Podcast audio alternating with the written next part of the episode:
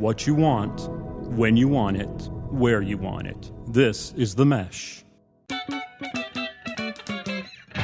Foot Candle Films. Film news and reviews from two guys who really like movies. This episode is brought to you by the Foot Candle Film Society.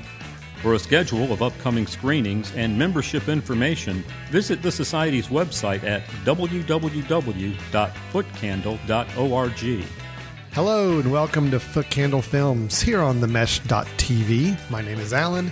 With me always is Chris. We Hello, are everyone. together. We are co-directors of the Foot Candle Film Society and the Foot Candle Film Festival. And today we're serving as co-host of Foot Candle Films podcast. See how it all fits together. It all kind of fits together. There's a rhyme and a reason to it all. So, welcome. Thanks for listening to the show today. Uh, this is our our podcast where every time we get together, we have at least a couple of films to discuss and review. Today being no exception, we have two films to review here as well, followed by some of our uh, news items where we like to share some news going on in the film community with one another and see if we have some reactions or thoughts to it. And then we go into our recommendations of the episode. That's where Chris and I both present a film that we think is worth maybe revisiting or checking out or searching out for online. If you're so inclined to look for something, maybe going into the weekend, you're looking for a film to catch up on, we want to provide you with some recommendations you may enjoy. So, Chris, today's show we have two films to discuss. The first will be the latest film starring Glenn Close, who is nominated for Best Actress in this film. It is the film The Wife. Then we'll be moving on to a uh, discussion about the Japanese film that's also nominated for an Academy Award, Best Foreign Film. It is the film Shoplifters from the director Hirokazu Kore-eda. Then we'll do our news and the recommendations. So that's kind of our plan for the show. Are you ready to get started? Yes, let's do it. All right, well, let's move on to our first review, which is the film The Wife.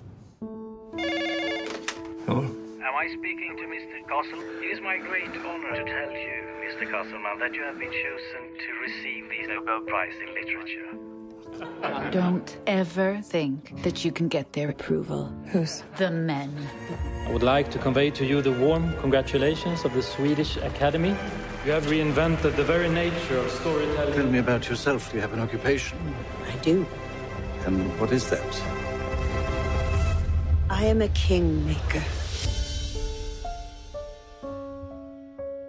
The Wife, which is a film by Bjorn Runge, which I think is his first English film. Uh, he's made some other films, but I think this is his first film that he did in English. Uh, stars Glenn Close as the wife who is kind of questioning her life choices as she goes to Stockholm with her husband, who is a big deal writer. And the reason they're going to Stockholm is because he has been given the uh, Nobel Prize for Literature. And it kind of follows the couple as they go to various events and, you know, the drama that kind of plays out between them and their son as well accompanies them on this trip. Alan uh, Glenn Close has been nominated for an Oscar for uh, her performance in this. And, you know, you've got another big acting in big acting person, personality, and Jonathan Pryce has been in lots of films, very recognizable. Uh, the two of them working together as the husband and wife.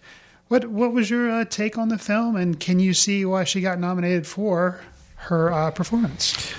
Um, so mixed answers on that. Um, how what did I think of the film? I thought the film was it was a I, I enjoyed it. I thought it was good. It's a fairly simple film. Um, it's I know it's based off of a novel, and I would assume it's a pretty fair adaptation of that novel. And you know, the story itself is an intriguing story. It's not a terribly complicated story, but I think it does play out well on screen. Um, we do follow these two characters, this married couple, and you know, starting from point A, it's a it it seems to be a very strong, healthy relationship. But then you start to learn a little bit more as you go along, and the director, I think, does a pretty good job of cluing us in along the way when there are some moments that are going to be a little more revealing about the kind of relationship they actually have and what it means for the course of the story we're in. Is it Glenn Close? You know, is it deserving of the best actress? She's really good in this, but I don't know if it quite reaches that level. Um, it's it's more of I think you know the thing that worked for this film is more just the story and the writing itself. I, I don't think any of the performances were over the the moon great I wonder with Glenn Close if it's just you know she's been nominated I think five or six times and never won for Best Actress. Right. It's a pretty competitive field in the actress field right now, but she's in there, and I think uh, it, it's a good performance. It's a it's a fine performance, but it's probably not one of her best in my opinion. Um, but if you are a Glenn Close fan, I think you find some things you like out of it. She has a couple of moments where she really gets to play with the role, but most of the time it's a pretty reserved role throughout the film. I I, I thought the movie was was good. I I liked it. Uh, you know. Um, not a lot deeper to it to talk about. I mean, that's one thing I will say. It's just, you know, we're used to seeing a lot of films where there's a lot kind of deeper meanings and symbolism and other things going on. There really wasn't that. This is a pretty straightforward, simple adaptation of a novel with a fairly uh, straightforward story. Uh, we do have some interesting supporting parts. Uh, Christian Slater, who, yeah, it's always interesting to see him back him in a in a movie. while, so, yeah. yeah, it's good to see him Uh, playing up. as Nathaniel Bone, who's a, a biographer who's been working on trying to get a biography of Joe Castleman, who's played by Jonathan Pryce, the, the, the husband in the relationship. Uh, so that's nice. And then Elizabeth McGovern is also someone I think last time I've seen her was on Downton Abbey TV show, but she plays a, a fellow female writer in the film, and uh, at least in a couple of flashback scenes. We do have some flashbacks in the film, which I think were, were handled pretty well. It's always tough when you're trying to cast actors that can can portray someone well known uh, earlier stage in their life. But I think the characters, the, the actors they got in those roles, did a pretty good job with it. So, Chris, your thoughts? I mean, I'm I'm fairly positive on it. I thought it was a fine film. I don't really have too much to gripe about, but I'm also, you know, I think it's, it's a fairly slight film, but I think uh, it worked for me. Okay, so Yeah, I- going into the film, I'd heard a lot about Glenn Close's performance. Obviously, the nomination had come out when you and I got got around to seeing it, and I can see why she's nominated because just like per usual, you know, she's good in things and she's good in this, but it was distracting for me.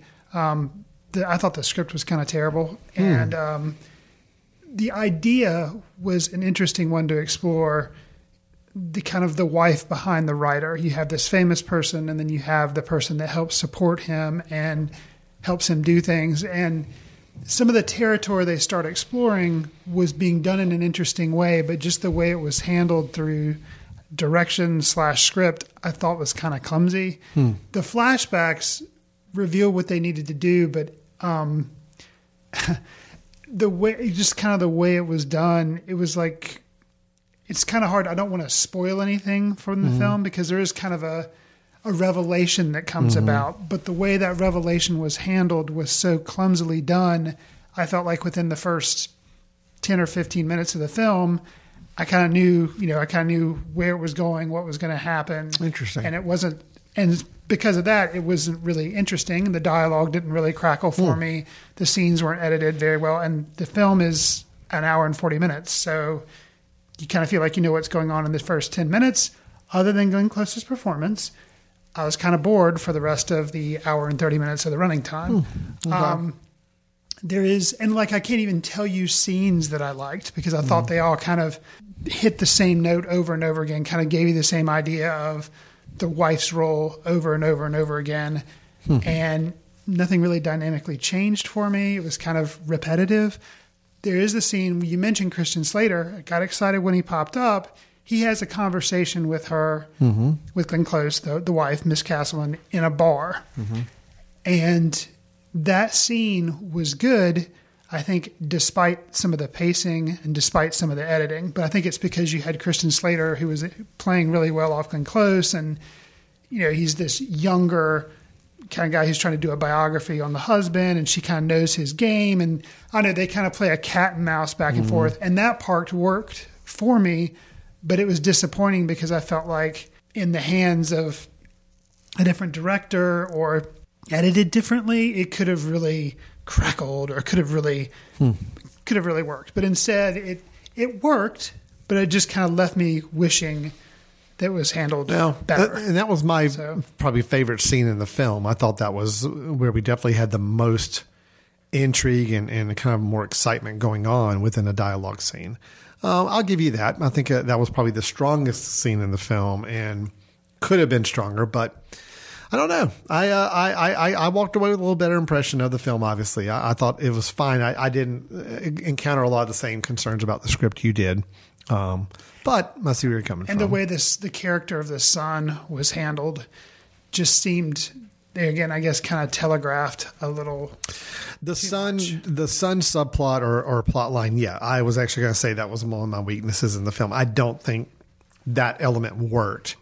I know what they were trying to do, and maybe it worked out better in the book or was had a better a better impact. But it was that part I, I will give you. I thought was clumsy in the film. How his interactions with the two parents, kind of uh, learning more about where he is in life and what's happened going on with him, was not handled very very gracefully. I think the thing is, uh, to boil it down, is like I feel like I've seen this type story or this ty kind of material explored before.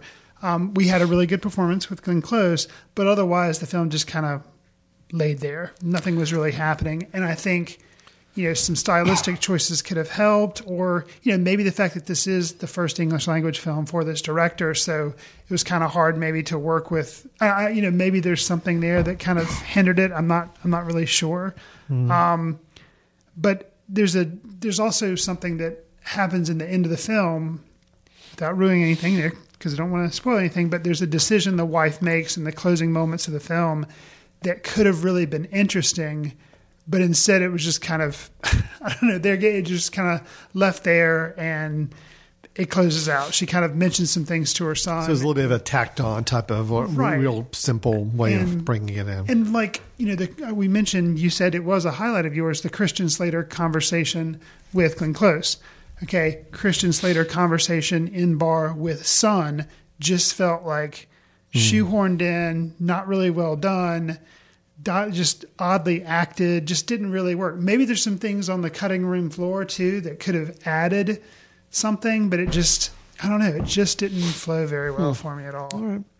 Well, I, I had a better time with it. I, I didn't have a lot of the same script and pacing issues and, and all that you did. But I mean, again, I, I, I- I feel like it worked together fine as a film. But again, it's a very slight film.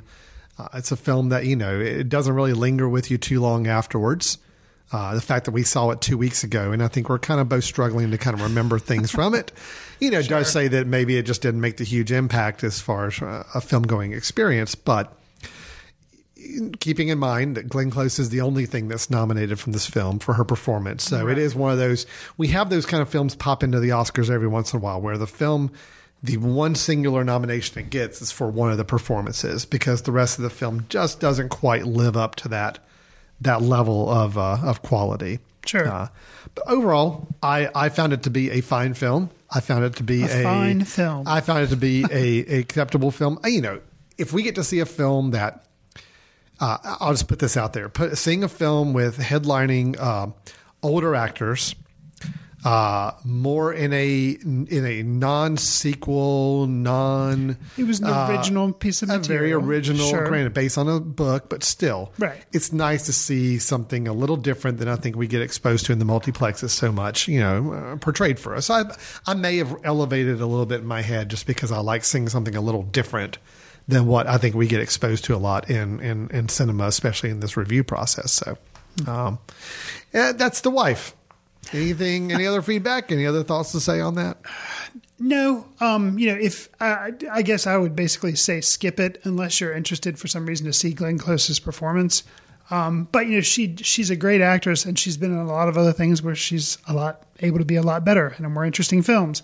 So I guess if you're an Oscar completist, seek this film out. Otherwise, I would I would skip it. Well, and I'll counter that by saying I, I do think there's probably some good audiences for this film, and you may enjoy it. Uh, it, it's I think it's a fairly, despite any script issues that Chris may have identified, I think the story itself is an interesting story and one that you know maybe it worked better in a book than it did in the film version. did. but I uh, I think the story's interesting, and I think Glenn Close and I think Jonathan Pryce are both pretty good in it. So. I, I think it's worth checking out. We're going to split just a little bit on that. I think it's okay. I think it's worth. worth I agree. I'm not, not exactly disagree. coming down and like beaming uh, mounds of praise on this film, but I do feel like it's a solid, uh, good film that's worth checking out if you're so inclined. So it's all your decision whether you listen to Chris or whether you listen to me. And either way, It's fine. We appreciate you listening regardless. So, so with that, that is the wife. Uh, it is available online. As, as far as last time I checked a little bit ago, Believe so. available on Amazon and iTunes and all those places. So, if you would like to follow my lead and give it a shot, then I do recommend you check it out. If you want to follow Chris's lead, yeah, you know, just save yourself the three or four dollar rental and move on to something else.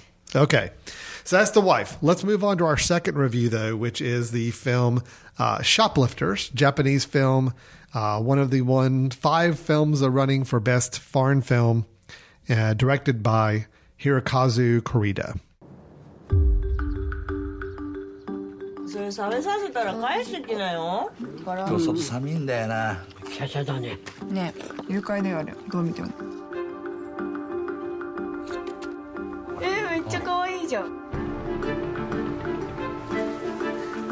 選ばれたんかな私たち。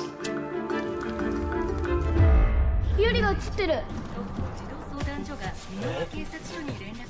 Chris, with Shoplifters, we have a tale of a family.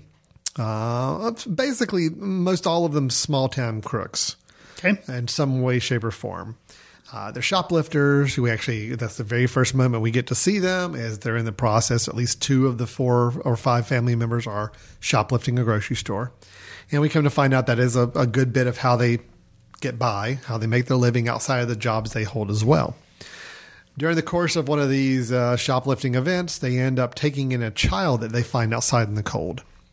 And that leads to a development within the family, some changes, and ultimately some things that you learn about this family as the film goes along. Chris, this is a Japanese film, so obviously it was subtitled uh, for us as we're as we're watching that. I'm always curious with films that are subtitled. You know, if you think about it, when you're watching a film like this and you have subtitles, you're spending so much time eyes darting down to the words on the screen Right. as a way and away from the faces and the people and actually what's on the screen. My question to you is: Do you feel like uh, do you feel like this this film still got you bought into this family as characters, despite the fact that our eyes are kind of moving away from their faces, away from their their their physical forms on the screen to read a lot of their text, because there's a lot of dialogue, there's a lot of conversation to follow. Sure. In other words, do you feel like the film still allows you to connect with this family and how successful was it doing it? Because I think that really hinges on your enjoyment of the film is how much you connect with this family and are willing to go along with them on the ride for the next two hours of this film. Sure, I, I think I liked this film. Um, however, if you are one that does not enjoy foreign films, or subtitle films, yeah, I, this is your worst nightmare because chore. Yeah. there's so much of the subtitle things like little nuances, and you don't get to look at the faces because you are looking at the dialogue. And I admit, for the first 20 or 30 minutes, I was kind of lost because it is a family, but it is not your typical family. You can tell people come from different areas and they're loosely knit. Uh, They're basically like a group as opposed to a family. They're, you know, there's, they're basically they've kind of a ragtag band that comes together and they call themselves a family. I had trouble tracking tracking down like, wait, what is this person's name? Oh, this is the okay, got to do air quotes here. The dad of the family, but what's his name? Is that his name? No, this that's the other kid's name, the young boy who is. Yeah. You know, and it was kind of like it was it was distracting for me because I was trying to like associate names with faces, but I was always reading the name then jumping back up to see who you know. It's kind kind of like okay, who who who's being talked about here? Um, so that that was distracting, but it is a strength of the film that despite that. I was still able to stay with it, and it you know it has a running time of two hours, and it's not you know it's not like there there are scenes of shoplifting, but it's not like they're bank heists. No. And there's a lot of kind of day to day cooking meals, talking to one another, walking in a park. Um, there's there's just very kind of very slow paced activities of daily life. Kind of you could almost see it as kind of a documentary of some um, marginalized people in Japan. So it it does it's not brisk. You know, there's not a lot of things happening. So that could also maybe take some people out of the film. And I will say, overall for me for the film, I, I thought it was okay. You know, some of the imagery and the cinematography was good. Some of the acting, when I wasn't reading the lines down at the bottom of the screen, I could tell that these people were, you know, good actors. Um, but I really kind of got won over to the film in the last, oh, let's say 15 or 20 minutes. I'd have to go back and watch it again. But some something big kind of happens, and then all of a sudden, it was like maybe the snowball was rolling down the hill the whole movie, but it was rolling very slowly. and then all of a sudden, the avalanche hits, and all these things come to light true relationships in between the family members and kind of like what the living conditions really were are kind of revealed. And it's not like a twist because things are kind of laid out there for you. And I don't know, maybe it's more obvious if you are a native Japanese speaker and you're not having to read subtitles. Maybe you kind of pick up on some more things Mhm. more than I did. Um, but it just really kind of hit me, and you're like, whoa, whoa, whoa, whoa, whoa, wait, what? And you kind of want to pause and rewind the movie and be like, oh, okay, that's what. But you know, so much hits you very rapid fire Yeah. that it. I mean, it's not like the ending of like a Usual Suspects or anything, but it's kind of in a way close, and you was not expecting that at all. Yeah. Um, so that's one thing that I think if you are somebody who wants to give it a chance and you're frustrated within the first half hour or within the first hour, I think if you watch it to the end, you may be like, oh, it kind of, to me, it was rewarding me for having patience because there were these, I don't want to say twists, but revelation there again, revelations that kind of took place that really made it worthwhile for me. So what was your take? No, I, I'm with you on this. I like this film too. Um, I agree with you that the film is a little uh, slower and, and maybe tougher to kind of grasp in that first hour and a half. My concern, though, the ending, yes, the ending made the film a different type of film than maybe I expected, or or or it helped you reframe the whole movie you just saw before you in a much better way. I I wish the ending was stronger for me. It was interesting and it was definitely made me reframe the film again and think back to the previous film. But I also felt like the ending there were a lot of stumbles in how they they rolled this information out and how they shared this. That was just a little disappointing to me. Uh, There's a couple of characters we lose in that ending bit that I wish we kind of followed up on. There's a couple of uh, moments of where we're learning things, and I'm not saying I need it spelled out for me, but I do think there could have been a little more payoff in some of the things we learned. That said, uh, was- I wasn't looking for a pat wrapped up ending, but I do feel like there were some loose threads that just didn't get addressed in that last 20 minutes that were a little disappointing.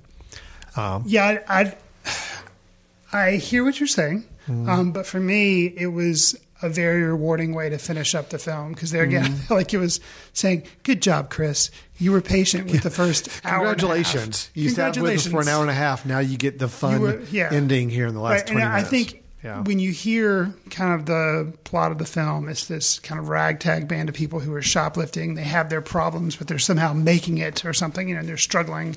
And because of, I was assuming they were going to be the typical beats in a movie like this, they didn't take place and it was very languid. And then in that last, you know, 20 minutes or whatever, they kind of hit all of a sudden and it is kind of hard to follow. Were threads drop? I, I guess I feel like threads weren't dropped as much as you don't have time to pick up on everything because everything is just very, very rapid fire. Yeah, sure. Um, and I, I, I really liked that, and I really, I liked the way it ended. Hmm. Um, the final shot. Unfortunately, I was talking to someone. We just watched this film last night with our film society, and afterwards, I was talking to somebody in the lobby, and I was kind of said, um, "Hey, what was your kind of take on the very last shot?" And they said, "Oh, well." It was just this person looking out, you know, wondering where some certain people were. And I was like, oh, well, that's interesting because my take on that was the person jumped. Um, Really? so- yes, absolutely. And because the way- Wow, no, I yeah, did not- Yeah, yeah, yeah. Which makes it go in a very dark direction. Absolutely. because the way the film is, it's like this person is lingering on a balcony. Let's just say that. Yeah. And they kind of mount this thing. And earlier in the film, someone had jumped over a railing and has something happen to them. And I felt like this was kind of a mirroring of I'm going to jump over this railing. And it really, I was like, whoa. And then that was the very last shot of the film. So Boy, no, I did not get that at all. well, and there's, you know, and I think that's what's, you know, if you've ever listened to our show before, you hear Alan and I talk about films, and, you know, I'm a big fan a lot of times of very open endings and let you Mhm. interpret things because it makes for, you know, Yeah. interesting discussions and Sure. things like that. Um, so had it not been for the way the final 20 minutes of this was handled, I would think this film was okay, but it really elevated it in my mind. And I, I really, I wouldn't, I, I'm really glad they did the last 15, 20 minutes the way they did it. I really Okay. liked it. So- Interesting. I, I felt the film. Uh, I, I love spending time with the family members because I thought they were really all strong. Yeah, I mean, it yeah. is it, it was it was nice in that the whole time you are trying to starting to you're trying to put pieces together to figure out what's going on. Because Right. you're right, very early on, you're you're very it's very clear through how they refer to one another or they talk about some past experiences that they're not your traditional family. And even when Um, some things happen in the film and you think they're explaining certain relationships, they don't give you really time to kind of Yeah. Focus on be like, wait, okay, so that means this person. Nope, they they keep on trucking. You know, Yeah. so sure. I can see how that would be. Fr- that actually was frustrating to me, but then I just kind of said, I, I've kind of embraced it. and was like that's kind of the whole confusion is, Yeah. you know, the dynamics of this family. Things are confusing. Things aren't always perfect. Um, Well, so- yeah, the very second I think I picked it up pretty early on that something was a little different with this Different. family, Sure. and then that framed me for the whole rest of the film to say, okay, let's kind of I want to see how this is all going to play out, and I want to see where some revelations are made that help me understand how they connect the dots here. So, Sure. I, I did like the film a lot too. Um, I I was probably a little opposite with you. I, I I actually liked the first ninety minutes and thought the ending, while interesting and definitely put a different uh, twist and spin on the film as a whole. I, I felt like it was a little more choppy and a little more just not as cohesive an ending to really bring it all together as well. But again, uh, Interesting. uh, interesting film, and I think I, I had a good time with it for sure. Uh, I will say just a couple things I'll call out. I liked all of the characters in the family. I, I liked Okay. spending time with all of them, but I will say and my you could favorite. list them by name. Oh, is this person actually going to get a name? Yeah. So the the Awesome. uh, the grandmother, Okay, who's played by Kirin Kiki, I thought was really interesting. I thought she was really good. She plays Hatsu Shibata, which is the the the, the family name that they have all adopted, Shibata. Yeah, that's yeah. So yeah, looking that's the weird thing you mentioned that because looking at IMDb, you see like all these character names and they all have that last name. And I'm like, wait, I I wasn't really under the understanding that that they had all adopted because their again names were so confusing. So it's like, oh. Well, I wish I, I wish that you know. It's like I almost needed arrows to come on and be like, Yeah. "This is so and so." You're like, "Oh, I get it. They're all using this fake last Yeah. or this name." Like I didn't even really pick up on that until I went to IMDb. Right, So, right. So uh, confusing. I, I thought the grandmother was great. She was I just agree. very warm and very, just really just interesting to be with, and I love the way everybody responded to her. Like you know, Mhm. she was the matriarch in this family, and everybody treat her with that level of respect, which was so authentic to see in the family unit there. Um, and I thought the the, the quote father unquote. Um, which again we have to use as dad, Sure. uh, played by Lily Franky, uh, was also really good. He was a really interesting character in that. If there was anybody that I kind of wanted to have more backstory on, like in a somehow I found out more about them, he would be the one because I'm just you know, and then finding out his role with his quote wife Right. later in the film. You wonder how that came about, right? And uh, you know, yeah. and and then he had some different jobs and roles and how he got into shoplifting. All that I think would be really interesting to explore. So, yeah, it's it's interesting too because I think the film. Who knows what the filmmaker's intentions were with not giving us a lot of backstory, but it's kind of this thing where they set out very minimal facts. They do reveal some more, but then others they're just not going to fill in. Yeah, and it's right. I could see how that could be really frustrating with people, but he's just like, well, you're just not going to get that, you know. Yep. And maybe leaves you wanting more, or maybe just leaves you frustrated. Mm-hmm. but yeah, because you that first scene where he is with. I'll just call him, Bo- but this guy actually Um, has a he's name. with, uh, Shota. Shota. Shota. Shota. So Shota Mhm. actually, his name was one of the few that I was like, okay, that's the boy. Yeah. Mhm. um, but yeah, the the way they communicate when they are shoplifting, Mhm.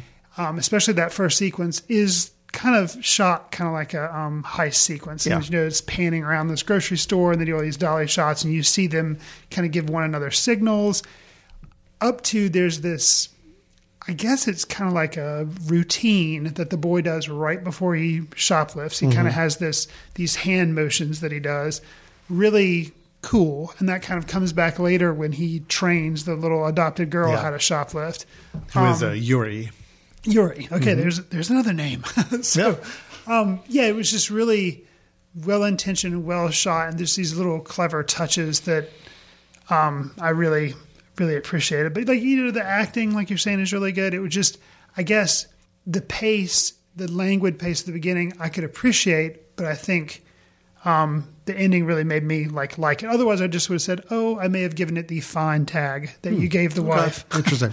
Well, I, I, I like the beginning parts better, and I don't think the ending hurt or greatly enhanced my enjoyment of the film. So I was pretty pretty good all the way through.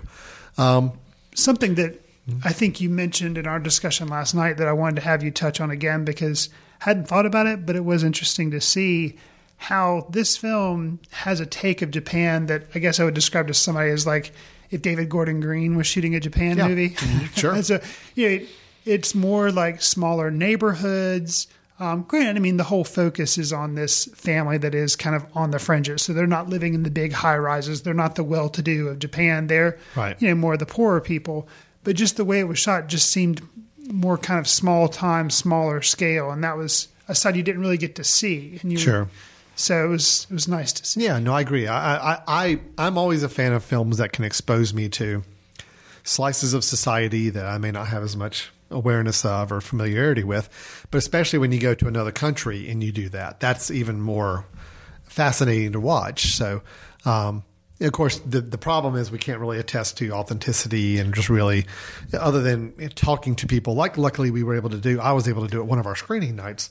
Some people from Japan who could actually comment on the authenticity of what we were seeing, which was nice to hear. Yeah, th- there were moments in the film where there's they were eating, and uh, you'd said that the person was commenting on how in the eating of the ramen noodles, that was a very common thing to like basically be as loud as you wanted to because it was like a slurp the comment up, on yeah. the food and like how Mhm. good it was and stuff, and that was kind of jarring for us because you know in an Americanized film you don't hear people making eating noises because Yeah. that's just not Unless it's for comical effect. right? Unless it's for yeah. comic, which this Mhm. is not for that. Um, also, something else, you know, they seem to have a lot of. There was kind of the the ritual motions of the shoplifting that you know was interesting, but then there was something in the very beginning which was something that was dropped, which I was curious of, and I could never get an explanation. I'd have to research it online, but something about putting nails in your shoes Oh, as if it gives you good luck or something like that. So yeah, my worst. I, I hope you know that they don't remake this movie and make it Well, Americanized or yeah. anything because I think that would just totally ruin it. Because this is a perfect entry for Yeah. the Japanese foreign film for the Oscars because, like you say, it seems like it really encapsulates a segment of Japanese culture that, and a time show. You know, it's like modern day, so it's kind of an Mhm. interesting Yeah. segment that you hope many people check out. I. I agree. I think it's worth definitely worth a watch. I think it's an interesting film, and uh, you know, I, it seems like this director seems uh, really be interested in the idea of what makes a family, Right. And you know what the true definition of family is, and, and how because one of his previous films, like Father Like Son, dealt a lot with this whole family relationships between you know father son and and, and Yeah. others. And again, it's that question of what truly makes a family versus. And I, I have not. seen that film. It's been a long time. I think the guy who plays the dad in this film was the father in that film. I think. Oh, could be. Um, and it's about. I, I believe it's been a while, but I think it was like adopted kids, and yeah, it was. It's a really interesting film. So yeah, the guy clearly, the director clearly has interest in family dynamics. So. Yes.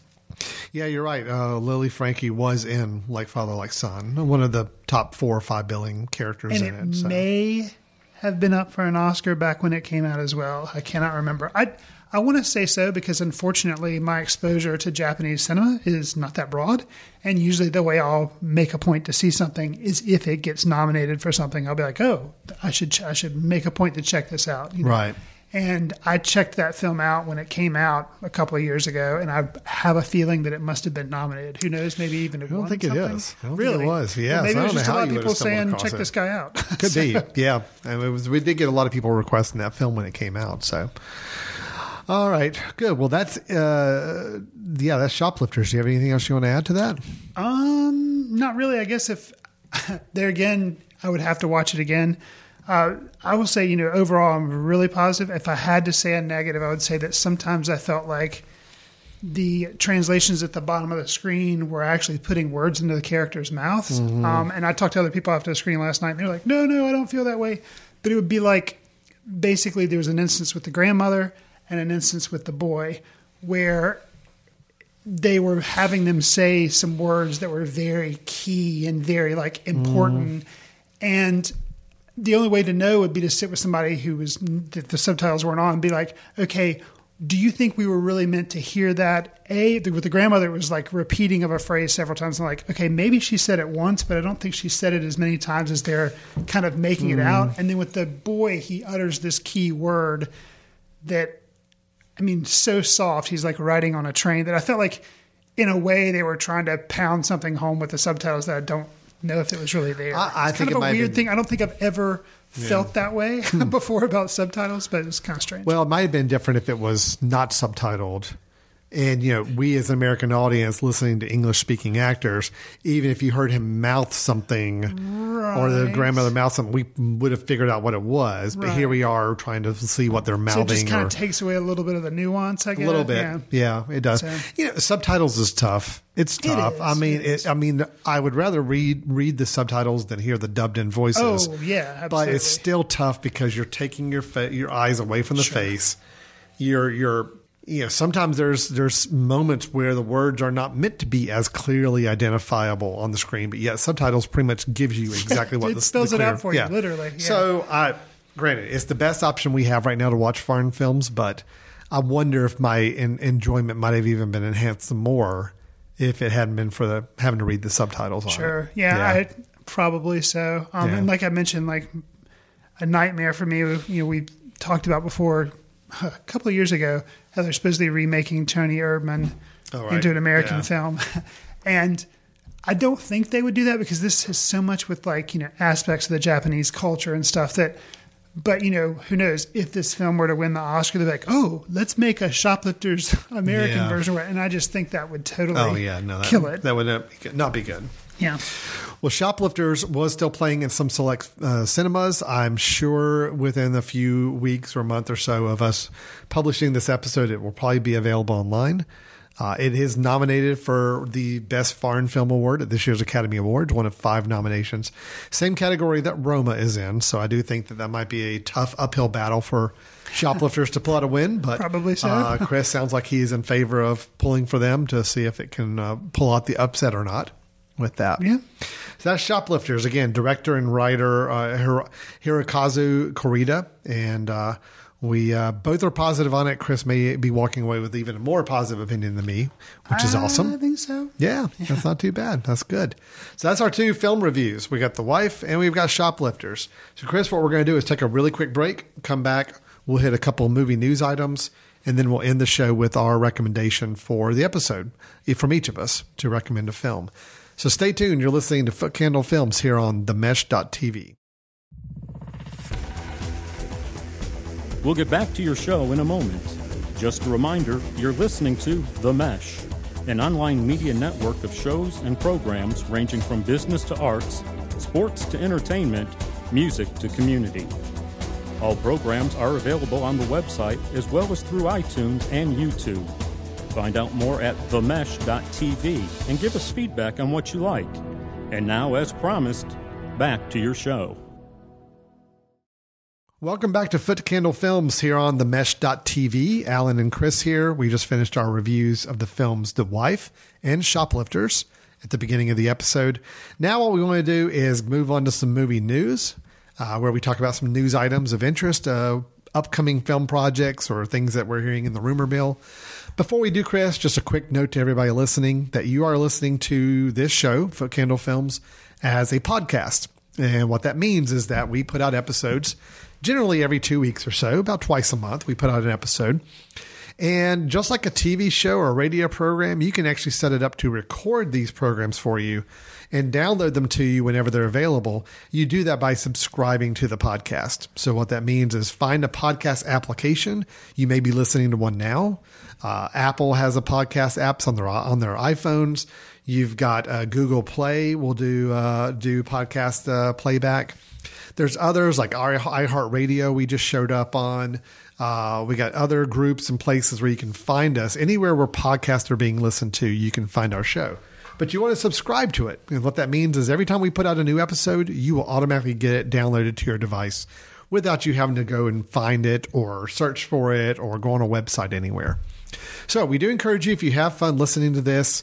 Uh, if you agree or disagree with any of our takes, we'll even give you a chance at the end of ways to reach out to us. But we do encourage you to subscribe to the show so that way you can stay in tune with it. And do the same with any of the other shows on the Mesh Network. That, again, that network can be found on the web at themesh.tv. That's T H E M E S H dot TV. So, Chris, let's move into some movie news. I've got three news items to spring on you here, and let's get some reactions All right. and thoughts. We kind of went a little more independent, small films for our two reviews. So let's go ahead and turn back the dial and go a little, a little pulpy, a little science fictiony uh, for our, our three news items. If, Sounds uh, good. If you're on board for that, Absolutely. Chris, what did you ever think of uh, the film Dune? Oh, I liked it. Did you? But, and it's I- David Lynch's Dune. I know you're a David Lynch fan. And he kind of stepped away from it because apparently, yeah, there was a little controversy Yeah, with all so- that, but um, but it, it was visually interesting. Um, it's not a perfect film. okay. Oddly enough, I thought like, oh, I bet if I read the book, this is probably like blasphemy to some people, many people. But um, I bet if I read the book, I'll be disappointed because I'll see how the film didn't capture all these things. I read the book and it was just, you know, it's kind of old school science fiction. And so I don't know. I kind of thought like, yeah, I think the movie did a pretty decent job of trying to do all this visual stuff. And so I like the old movie, but it, it's not perfect. And probably now it would seem very like campy and Yeah. not really work. But, Well, here's the good news, and I think we've actually mentioned this kind of as we've talked about uh, the director of, of Villeneuve, uh, Denis Villeneuve, is doing a remake of Dune. which I'm excited about. Well, yeah. See, Dune is not a property I have any interest in. However, Oh, wow. I really like Villeneuve's, you know, directing style. I've yeah. liked everything he's done. I liked his Blade Runner 2049, uh, even all the way back to Prisoners. I really liked the film Prisoners. Uh, You liked Enemy with the giant Enemy. spider? Oh, absolutely. I liked all of it. So all of his films I've seen, I've been a fan. Arrival, you know, Yeah. great films. Yeah. So him doing Dune, I'm on board for it because this may be the film that can actually kind of get me into that into that story and and kind of uh, appreciate it. What I wanted to mention though is is uh, he's been racking up some casting announcements on this film. I don't know if you've seen this list that's compiling. I've just but heard people gosh. ranting, but I actually haven't don't really know of the people, but I've heard people making jokes about how it's like all of Hollywood is going yes. to be in Dune. So here's where we are right now. Uh, Stellan Skarsgård, okay. Oscar Isaac, Okay. Zendaya, Okay. uh, Javier Bardem, Hmm. Dave Bautista, Bautista, who we Yeah. he did used in Blade Runner twenty forty nine, also in Guardians of the Galaxy with a different director. Sure. Uh, Charlotte Rampling, Hmm. Timothy Chalamet, Rebecca Ferguson. Okay. So all all of this, I'm like, yeah, all big great. names, These sound really great. And uh, I thought this one was interesting. The one Have there that kind been names assigned to any of the people? um, somewhere, yes. Maybe I'll pull that up in a second. See Because how the many one that them. one that kind of worries me is, I mean, you know, there's the Paul Atreides who is the uh, Kyle MacLachlan character in, or the Kyle MacLachlan. He was the actor. The character was Paul Atreides in the original Dune, and he's kind of the the central figure. All right. So uh, which which character is that? I'm sorry. Paul Atreides. Okay. Yes, that's Timothy Chalamet. Oh no, that's Yep. what I was when you when you said his name. I was like, oh, I wonder if that's who Paul Atreides is. I mean, Timothy Chalamet. You know, um, Call Me by Your Name. Um, not that he was a bad actor, but something about like I, I don't know. I feel like maybe. He's like Hollywood. It is Hollywood's Yeah. it boy There's a right little now. bit of that So right now. A little, a little of that worries me. Um, Okay. But you know, I think he can. It's not that he can't act. So I don't. I don't know. Well, It's Rebecca Ferguson is Lady Jessica. Oh yeah, I can see that. Zendaya is Chani. okay. Uh, now, a couple of new names that just popped up just like yesterday. Okay. Josh Brolin, uh, who worked with the Villeneuve in uh, Sicario. Right. Okay. right. Josh Brolin's going to be Gurney Halleck. Okay. Ring a bell there, I guess. I think. Yeah, I think that was um, Picard. yep. No, it was. Uh, yeah, you're right. It was Patrick Stewart. Patrick Stewart played Sorry. that part in the Yeah. uh, the 80, 80 version. So yeah, I do. Yeah. And then uh, Jason Momoa was just added Hmm. as Duncan Idaho. Oh. okay. So- which is like a friend of, or Yeah. becomes like a mentor or whatever. I think, if I'm remembering the names correctly, to Paul to Timothy Chalamet. All right. So, well, I have know. no idea what any of this is about, but you know, Giant with- worms. well, exactly. But with this cast and with the director uh, in charge, I'm I'm on board. I say bring it. I'm I'm looking forward to it. So that should be really interesting. I mean, and Villeneuve definitely has a handle on visual storytelling. I mean, with like Yeah, Blade yeah. Runner. So yeah, can he do science fiction? Arrive on Blade Runner? Absolutely. Um, Even enemy. Yeah. Will the will the story make any more sense than it did in the David Lynch version? I don't know. Yeah, that that's the part. I remember watching part of Dune before. I think it was on TV, like you know when it came out on network, right? And yeah, I had no clue what was going on, so I just kind of checked out pretty early. I remember on that one. Yeah. All right, Chris, let's talk about something here. Okay. I honestly don't know how to feel about this. Hmm. So, all right, little backstory here. My wife has been uh, homesick for the last day or two. Okay. And so, you know, I've been kind of checking in on her, you know, as I can. My, my wife, when she's sick, she finds herself just kind of like on the couch, tending to a wrapped up blanket, and it's watching 80s movies. Okay. That's just kind of her thing. It's like comfort food. It's like, you know, a hot bowl of soup. It's just a familiar 80s movie, like a little pop, pop classic 80s movie. So I got home last night and she was in the middle of Ghostbusters, the original Ghostbusters, Okay. which I've seen 30 plus times. I've had it as a recommendation on this show. Oh yeah, I think at some point. But I still sat down. I'm like, oh, I'm still going to watch this with you. I mean, I I'm not going to not watch this with you. so, and it still holds up. It's so so good. Yeah. So we had a Ghostbusters reboot. Yep. A couple years, three years ago or so, that you were not too high on. I think I came away a little more positive than you did, saying at least I felt out, I felt there were some things that were promising in it. From best I remember, you just didn't really care for it. I was not a big fan. I Yeah. think expectations because you know there was all that blowback about it being an all female cast. People were all negative, and I wanted to just walk out just championing it, and being like, "Oh, it's so great! I like it as much as the original." And I think I was really let down that I couldn't be that champion. And yeah, I just didn't think it was that great. Well, so here we go. They are working on a new Ghostbusters movie. Okay, And the word is it will officially be the Ghostbusters 3, meaning it will be a continuation of wow. the original stories. okay, Yeah. it's weird. Um, Does that mean they're getting the people back that were in the original? that's Bill the Murray's impression. actually going to sign on. That's the impression right now. Wow. Now they have released a couple of pieces of information about this film. They've actually released a teaser trailer.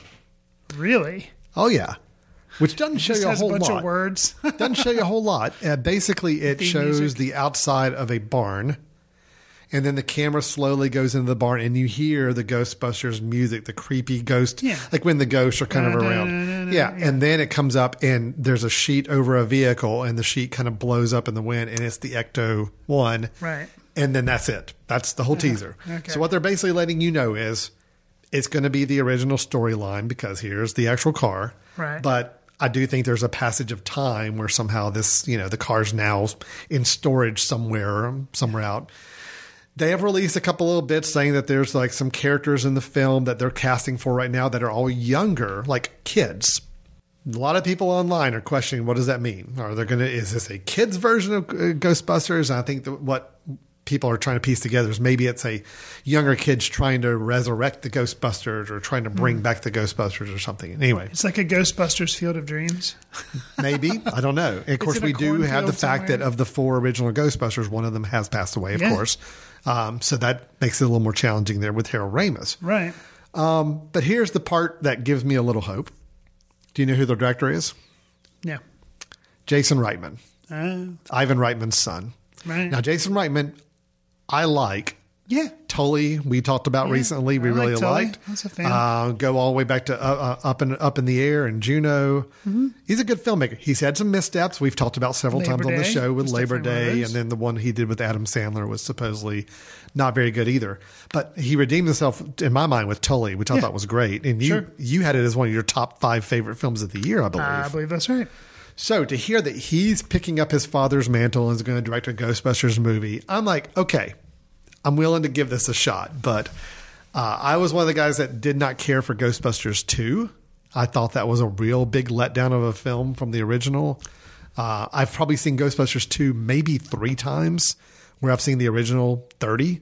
So that kind of tells you a little bit where I am. I have it. seen Ghostbusters 2. I liked it, and I think I probably gave it a pass because I was in that age where basically I just really wanted to like it because Yeah. it was a Ghostbusters film. Sure. It's like that's the age where Star Wars movies could do no wrong, so Right. a Ghostbusters sequel could probably We didn't have a very no wrong. critical eye at that point. So, yeah. Right. Well, the minute the Statue of Liberty started walking down the street, I'm like, yeah, okay, this isn't working for me. So, but I'm, I'm, I like Jason Reitman enough and I love the original so much. So I'm like, all right, if they want to give it another shot, I, I, I'm fine with that. I'm not one of these guys that says, no, no, no, don't do that. You can't go out. That's going to ruin the other ones.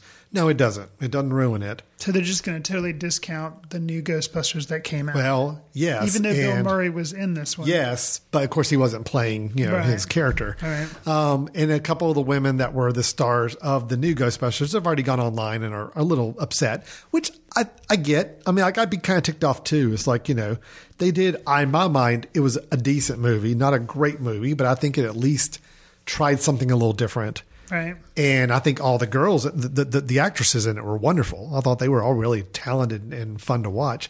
So it is kind of a shame if they're not woven into this thing somehow. But anyway, we're not the one writing the film, so Hmm. Who knows?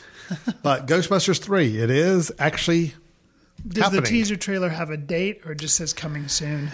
Yeah, it's uh, summer 2020, Wow. A year and a half from now, or a little over a year from now. Wow. Start shooting right now, and uh, that's where they're going. Interesting. Yeah. So anyway, yeah, Ghostbusters three. All right, last thing, last item. Uh, just because I told you we're going to stay in the whole pulp field right Sure. now, so let's go. We got we got to squeeze in a comic book Okay. movie discussion. Talking about Batman. Okay, it's been a few episodes since we've talked about Batman, so let's go ahead and do that. Well, you know, DC's just had a bunch of bad, bad stuff Well, happen to them. Ben. Affleck is no longer Batman. Gotcha. So he had what was it? Two movies he did. He did uh, Dawn of Justice or whatever, Superman versus Justice Batman, League. and then Justice League. And he had a he had a small part in the Suicide uh, Squad. Suicide Squad. right. So he's, he's done. officially said, "I'm Done. gone." No standalone the Batman movie. He's hanging up his cape. Yep. Now Okay. there is a movie, The Batman, that is being made. Matt Reeves is the director attached to it. He's uh, Dawn of the Planet of the Apes. Oh yeah. Uh, I think Okay. he did Cloverfield. Did he do Cloverfield? Maybe I don't know. I think he may have. Yeah. Abrams produced it, but then this you're saying that guy. I think he was the director of uh, Cloverfield. Cloverfield. I'll I'll check that out while we're talking. Okay. But Ben Ben the uh, Batfleck is gone. Okay. Okay, so that leads me to follow up on a conversation you and I had several months ago about who would make a good Batman. Now, at that time, and I've got, I know we've got audio proof of me saying this. I said John Hamm should be Batman Oh yes. Do you remember me I do saying remember that. Absolutely. because I wanted a little bit older. I could see him playing a little more grizzled, you know, uh, gruff version that's been through a lot, you know, because John Hamm is a little older than some of the hot young Hollywood stars that people keep batting around. right. But I think he'd be awesome. I think he'd be so good. So Bat- I think you wanted the hashtag Batham. I think it's- that's right. I did Bat Ham with Right. two, with two M's. right. So, uh, but now the word is that they're going for a younger direction for the character. They're going to try to take on the Batman Year One arc from the comics, which I can tell you that was Frank Miller did that back in the day. That was one of his first Batman uh, projects, and it was really a retelling of from the very first day he became Batman, kind of going through like the motions the first year of being being that character. That's convenient because Gotham is also going to round up or wind up. Gotham the- does the TV show does finish in the, here in a, a few weeks because Right. it's almost at the end of its final season. and that yeah. So it's like right, interesting. So um, I have a new favorite now. Given So that information, they haven't announced. no, they haven't. Batman. But Okay. knowing they're going younger, I'm like, all right, well, they're not going to go John Hamm. right. Timothy One day when they do a Dark Knight Returns adaptation, Got you. Frank Miller's, uh, where it's him, you know, off in the future as an older man coming back. Sure. Give me John Hamm for that. I'll be I'll be waiting for that. But until now, I do have a new favorite pick. You're, you're going to say Timothy Chalamet. No, no, I'm not. Okay. Sorry, sorry. He's got Dune. He, he's He he's all wrapped He's- up in Dune. busy. He can't do Batman right now. Um, No, you know what? It's it's Armie Hammer. Is he young enough? I think so. Okay. Yeah, I think he could pull it off. Okay. So a little backstory there. So somebody who's been in a movie with Timothy Chalamet. Uh, that's true. Chalamet. That's true. okay. I think Armie well Armie Hammer is probably on the older end of young, Right. but I think he could still pull it off. Little backstory there. So George Miller, who is the Mad Max director, Mhm. Australian director that uh, did all the Max Mad, Mad Max movies and Babe as well. Okay. For the longest time, he was working on a Justice League movie years ago. This Okay. is before the whole DC universe thing started up, and it was supposedly cast. It was the script was in hand, but they Hmm. never got around to actually making it for whatever reason. Armie Hammer was slated to play Really? Batman at that point. Interesting. I think I think that could work. So I'm I'm I'm putting all my energy into into uh, Bat Hammer right now. Is kind of where I'm going with this on this one. Yeah, it's interesting. I like Armie Hammer. You and I are some of the only people who I think who like the Lone Ranger that he was in. Yeah, um, it's good. I don't see him having the requisite dark side that I always associate with Hmm. Batman. Yeah. Um, but and actually, I would have had the same problem. I think John Hamm's a good actor, but kind of the dark, brooding side with him, I guess I may have had a problem with John Hamm, but maybe not. But Armie Hammer, yeah, I'm I'm sure he can do it. It's just I don't see it right off the bat. But See, what I like about Armie Hammer is that, in my mind, Bruce Bruce Wayne has to be oh, he's really sharp, oh, yeah. handsome, and he's got to be a playboy. He's got to be light and Oh, yeah. aloof. But then the minute he's away from the public, it's the Well, persona and, changes. And that's what, yeah. Both Ham and Armie Hammer would totally have the Bruce Wayne side down. Mm-hmm. Oh yeah, in spades, they got that. It's the switch Yeah. of when you become the the darker. So Could be. I don't know. I I Don't like know. to think he may have it in him. Oh, I'm I'd love sure. to see that happen. So, um, so that's where we are. We're back to think square. of- Was it going to be one. Bat Hammer? I guess is now. That's why I said Bat Hammer. Okay. It's now hashtag That's your hashtag. Bat Hammer. Gotcha. So Okay. Bat Ham is gone. well, at least tabled for a while Tabled. until a future Batman, older Batman project. But for now, younger Batman project, yes, Bat Hammer is the hashtag to use. Okay. So everybody listening, please change the hashtags you've been putting online for the last several months. Sure. And change it to Bat Hammer, please and thank you. Okay. Fair enough. All right. So that's all the news items I have, uh, Chris, for us. Uh, again, I just had to kind of geek it up a little bit with some of those other project discussions, get some sci fi and comics in there to kind of balance out our show a little bit. So let's move on to our recommendations. Okay. Chris and I both pick a film from our our list of our history of watching films that either we've recently caught up with or just one that kind of crossed our mind that we found a lot of interesting things to say positive about. We want to kind of recommend them to the audience here. One film each. So, Chris, I've done all the talking here. Why don't you go ahead and take over and I'll give you uh, your recommendation Okay. So let me tell you how dedicated I am to this show. To this show. to this show, Okay. Foot Candle Films here I'm- on the Mesh. I am so dedicated that as I was sitting with my laptop this morning eating breakfast, I got an email from PBS, Public Broadcasting System, and they said, "Hey, just so you know." Hale County this morning, this evening is now streaming online. Oh, that was And nice of them to let you know. Interesting. Mhm. That is Russ, or was his name? RaMell Ross's Oscar-nominated documentary that is in a dreamy. It's a dreamy, intimate journey through the world of Hale County, Alabama. A richly detailed glimpse into the life of America's Black Belt. Okay, Mhm. yes, I just read that from the email that they sent me. Yep. But I was like, hey, that is nominated. I think I'll check it out. Didn't get to watch the whole thing, obviously, at breakfast. I don't wake Mhm. up that early, but I did capture the first, you know, twenty or thirty minutes of it. Okay. It is interesting, and um, I'm not going to say it'll probably beat out something like Minding the Gap, which is my personal favorite, the one I think should win.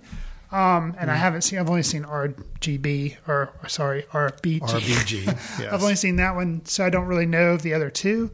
Um, but it's really awesome that this documentary got nominated because it is very yeah, there's it's just a bunch of it's literally like a bunch of footage. You can't say there's an overarching story Mhm. that I've you know have picked up on in the first thirty minutes.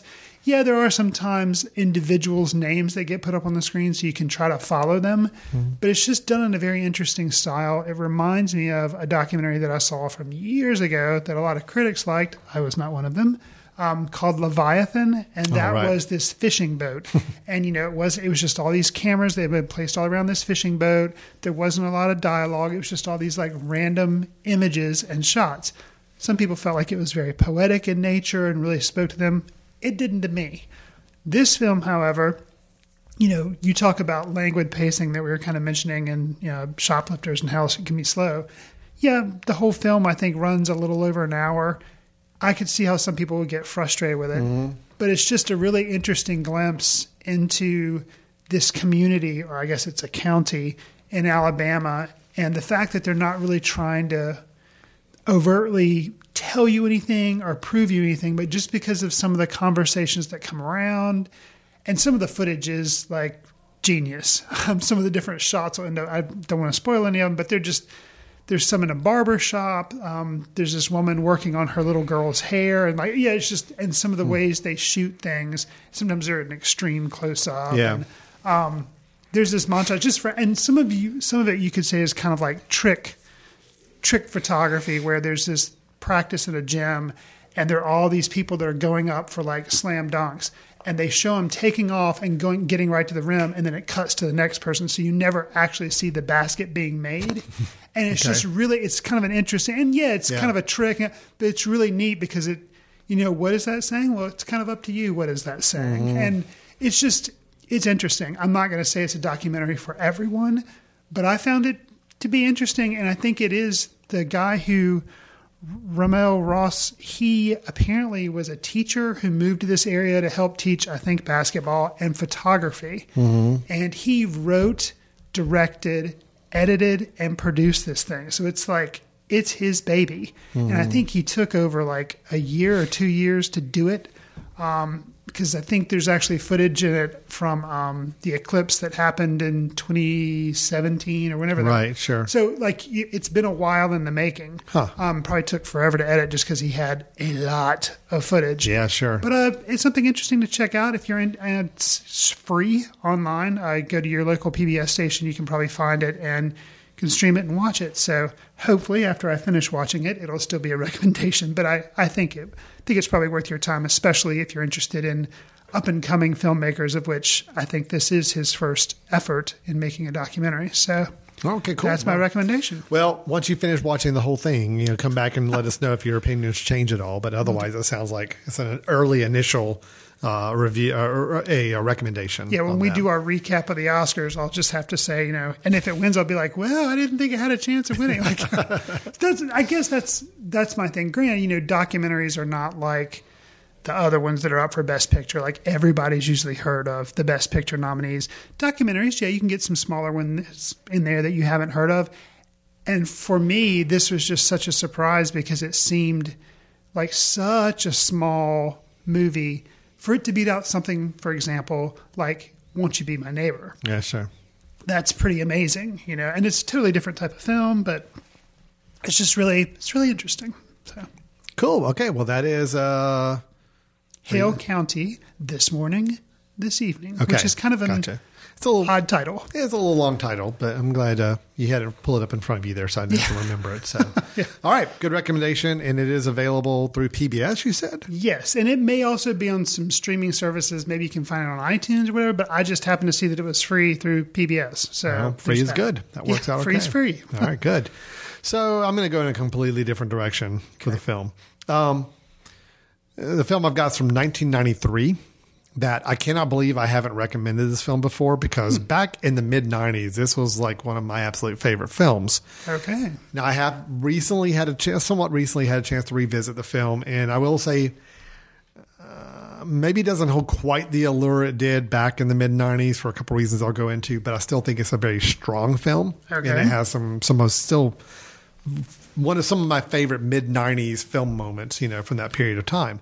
It's the film True Romance by Oh. Tony Scott, director, written by Quentin Tarantino Right. uh, starring a Mr. Christian Slater. So Christian Slater being in The Wife kind of helped remind me that hey, you know what? There were some movies that Christian Slater was in I really liked, and oh yeah, of Pump course. up the volume, Heathers. Come on. well, Heathers yes. Uh, didn't like Pump Up the Volume? Yeah, I've got a I've got a personal story from college about Pump Up the Volume that makes me not be able to enjoy that film. As You much. tried to go out and be a renegade DJ, pirate Yes. radio DJ, and got put in jail. and I had the same oh, Jack man. Nicholson type of banter and, and, and, impersonation, and Christian Slater totally just ripped me off in that movie. Okay, fair enough. No, actually, it's a guy next door to us in our dorm. Oh, dear. Had a big pump up the volume poster in his room, and that's all he talked about was that film for like a good month. And Was this the same gentleman that had an infatuation with the Pixies? Bingo. yes, you are right. So by this point, if you're listening to this show and you're wondering, wait a minute, I like the Pixies in college. I knew Alan Jackson in college. And I also like Pump Up the Volume. I'm sorry. Yes, I'm talking about you. so you're a great guy. Just, you know, it was a little much at that time um, for a little while. So anyway, back to the, back to the review. Gotcha. So True Romance. Uh, Tony Scott, who is Ridley Scott's brother, Yes. uh, unfortunately no longer with us. He he did uh, die uh, several years back, um, very sadly. But in the '90s, man, late '80s to '90s, this guy kind of had the style movies going on. Um, can't say they were always always the best films out there, but he did do Top Gun in the, the mid to late '80s. I know you're a fan of Top Gun. I like Top Gun. I you're do. excited for the sequel, I think. I'm curious about the sequel. I guess I don't know if I'm excited yet. Um, he did also Crimson Tide, which is one of my favorite '90s movies as well. I love Crimson Tide. He did some other Days of Thunder. Can't really say I was a big fan of that. Spy Game I thought was a good movie with uh, Robert Redford and Brad Pitt from the I think from the early 2000s or maybe late 1990s. He's done a lot of movies, a lot of very uh, visual style to the films, a lot of frenetic, uh, fast editing and cuts and all. Right. And so True Romance in some parts really lives up to that. But I also feel like True, True Romance was probably Tony Scott's the closest thing he had to a masterpiece. Oh. As far as a I'm going to do all of my visual flourishes. I'm going to do the extreme violence that I can also do in films, a lot of gunplay, a lot of uh, machismo, you know, a lot of just male alpha characters. But I'm also going to couch it with a pretty decent love story and some really interesting characters. And I'm going to tie it to Quentin Tarantino's words and dialogue. It's like, to me, this is everything worked in this film. Okay. Now, that was me back in 1993, 94. Okay. Um, but let me just kind of, for anybody who's not familiar with the film, uh, Clarence, played by Christian Slater, marries a call girl named Alabama, and they both steal cocaine from her pimp, and they try to sell it As- in Hollywood, as you do. as you do, uh, while the owners of the cocaine try to help reclaim it. So it is a drug crime movie, but there's just a lot of the first 30 minutes the the relationship between Clarence and Alabama I think is really great. It's just a really nice touching love story early on. There are some uh, pretty good actiony gunfight sequences. There's some really interesting characters. You've got Gary Oldman playing the pimp. Right. Really over the top, but having fun with it. Sure. Uh, you've got uh, Dennis Hopper playing uh, Clarence's father. You've got Christopher Walken playing somebody who's trying to uh, criminally involved as well. Some great scenes, some great moments, some great dialogue. However, I will say, Oh, here's the. well, I'm just going to say it does drop down a couple notches. Oh. we are, uh, you know, we're in a different time as a society, and. I'm in a different age Gotcha. watching the movie now, it's like, wow, there is a huge amount and great deal of misogyny. There's a huge deal of racism. Wow. Uh, homophobia is kind of played up. It's a lot of things that are are not. They weren't cool then. Definitely not cool now. Got you. But you know, at the same time, me being older and looking back on it, I'm like, ugh, there's some parts of this that are just downright ugly as a film.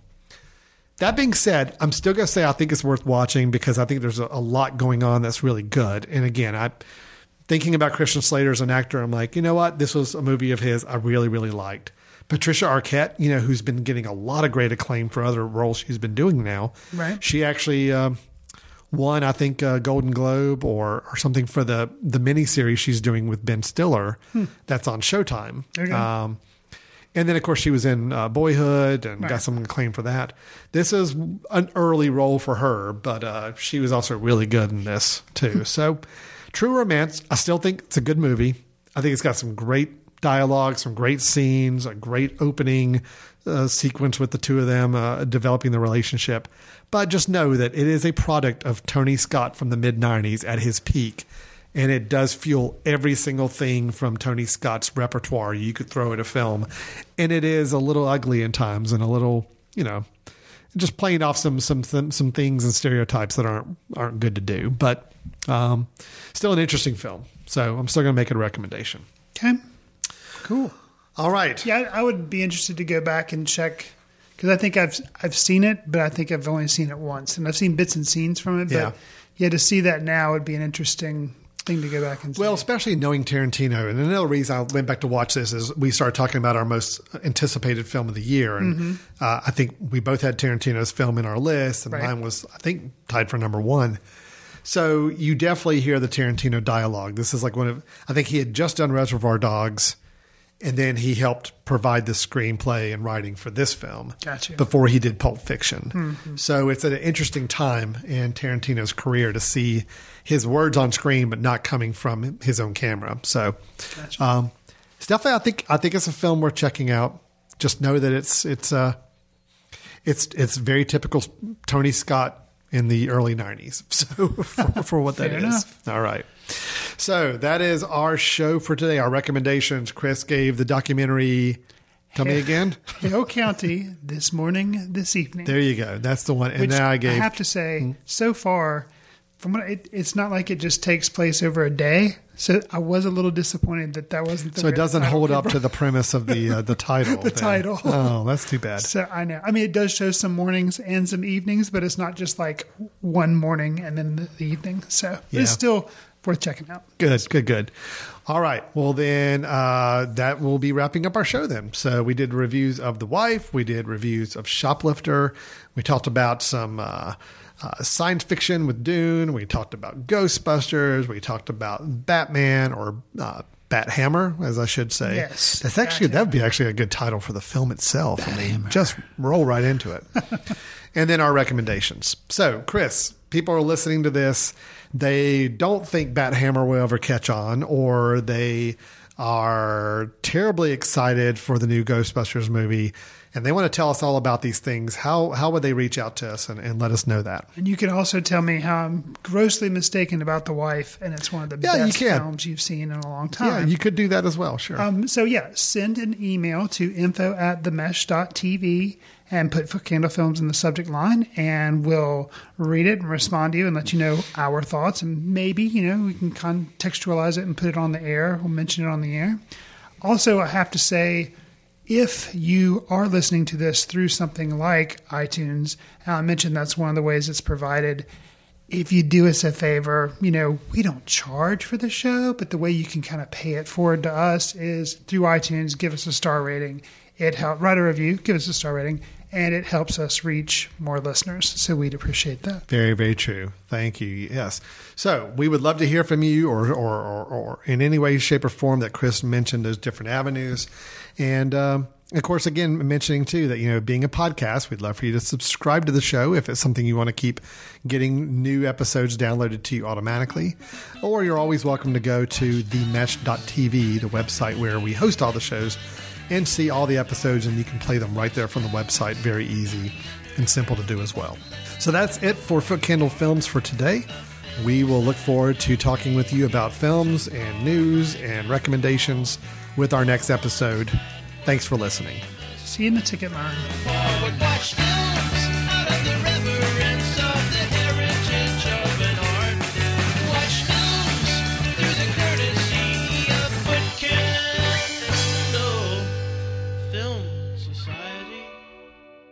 Special thanks to Carpal Tuller for the show theme music. For more about Carpal Tuller, visit www.carpaltuller.com. You've been listening to The Mesh, an online media network of shows and programs ranging from business to arts, sports to entertainment, music to community. All programs are available on the website as well as through iTunes and YouTube. Check us out online at themesh.tv. Discover other network shows and give us feedback on what you just heard.